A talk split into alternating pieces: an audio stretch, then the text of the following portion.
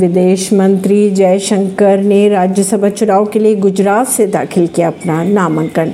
विदेश मंत्री एस जयशंकर ने सोमवार को राज्यसभा चुनाव के लिए गुजरात से नामांकन दाखिल कर दिया है।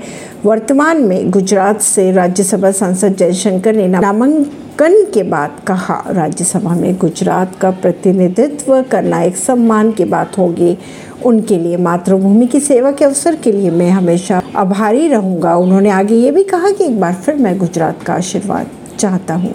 एस जयशंकर ने नामांकन दाखिल करने के बाद संवाददाताओं से बात करते हुए कहा कि वे बीजेपी के उम्मीदवार बने हुए हैं। वे बीजेपी के उम्मीदवार हैं और उन्होंने पीएम मोदी, गुजरात की जनता का, पीएम मोदी और गुजरात की जनता का आभार भी प्रकट किया।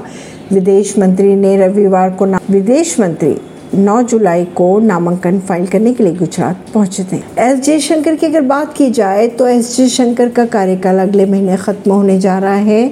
विदेश मंत्री एस जयशंकर गुजरात के राज्यसभा की तीन सीटों पर नामांकन दाखिल करने वाले पहले व्यक्ति है।